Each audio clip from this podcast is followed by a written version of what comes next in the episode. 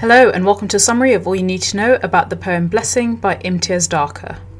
Now, I'll explain the meaning related to this poem as it appears in part 3 of the Pearson Edexcel International GCSE Anthology. Do bear in mind that, in contrast to part 1 of the anthology, which featured only non fiction texts, and part 2, which was a mix of fiction stories and poems, Part 3 of this anthology exclusively features poems alone, so in this video, I'll highlight key language and literary devices used in this poem, and you learn how to analyse it. So let's get started. Now, what I will do is I will read through parts of the poem and stop every so often to highlight important techniques that you should be aware of. So let's begin with the first section of this poem. The skin cl- cracks like a pod. There never is enough water. Imagine the drip of it, the small splash echo in a tin mug, the voice of a kindly God. Now, the poem itself is called Blessing. And this title is really significant because essentially what it does is it really shows how water plays an integral role in giving life but also causing death. And this is emphasized through the opening part of this poem. Now, I'm going to look at the first two lines in the first stanza. The speaker states, the skin cracks like a pod, and this simile is powerful because it emphasizes the water scarcity in this area and how parched the skin of the people that live in this area really is. There's not enough water. This is further emphasized in the second line of the first verse, where the declarative st- st- statement, there never is enough water, essentially gets to the core issue of this water scarcity. Moreover, this two line stanza is an opening couplet, and of course, it focuses our attention as readers on the issue of water. Now, in the following verse, we are told to imagine the drip of this water, and this imperative sentence puts us in the shoes of the people who are feeling very parched. They don't necessarily have access to water all the time, and so they are fantasizing constantly about it and we're told to imagine the drip of it, the splash, the echo, and the onomatopoeia that's used here vividly shows how rare water is and how celebrated it is within this community. Now, this community is anonymous, but we can comfortably assume that it's very likely in a third world country where water and access to water is not freely available. Now, in line 5, there's a reference to a tin mug. The pre-modifier tin shows how modest and rural this community is. Furthermore, in line 6, there's the voice of a kindly God, and this metaphor depicts water as a God.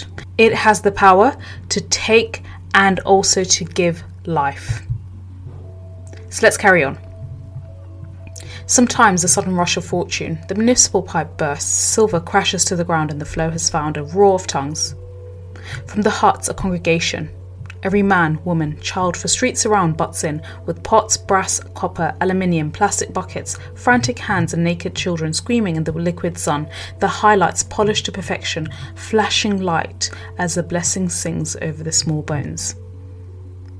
Now, in this part of the poem, there's this focus on how there's a sudden rush of water. Sometimes the sudden rush, and the sibilance here, sometimes in sudden, echoes the smooth sound of gushing water.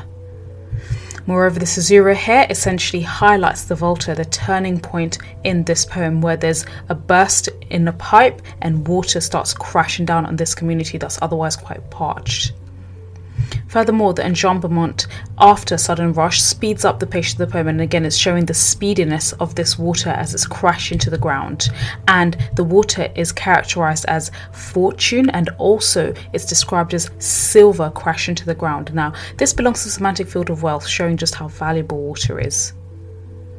Now, we learned the reason for this show of water. The municipal pipe is bursting, and this refers to basically a council pipe that bursts causing water to flow freely.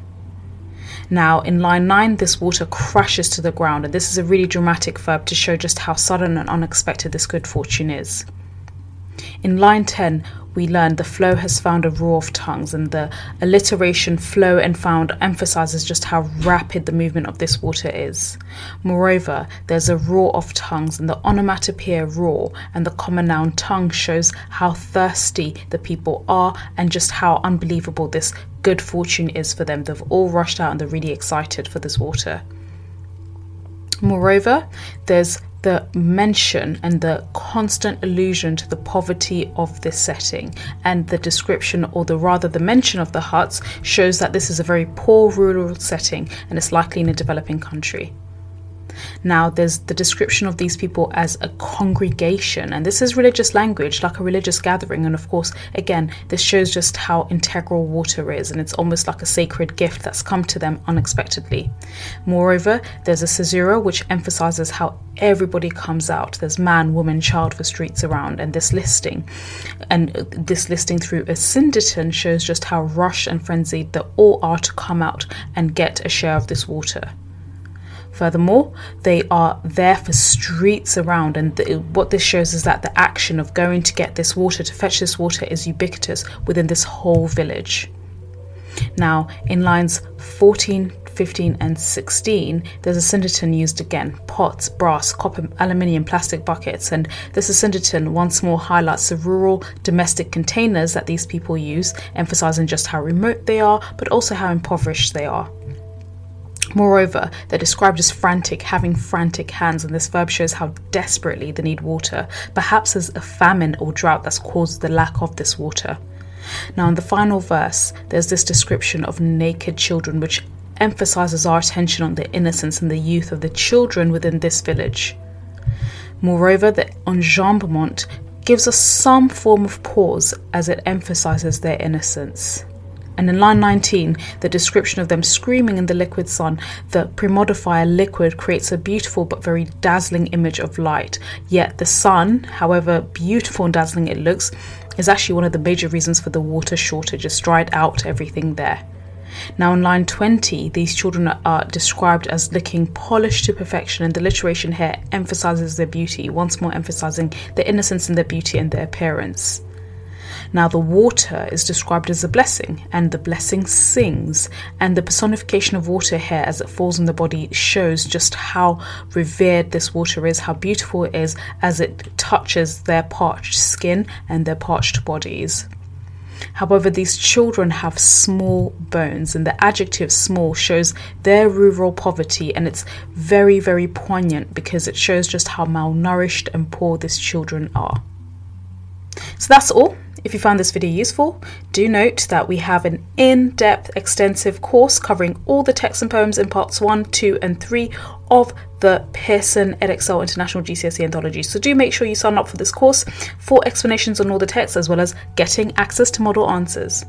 Also check out our website www.firstratetutors.com where you can find plenty of English revision worksheets, model answers and online courses covering all the major English syllabuses including Edexcel, AQA and IGCSE.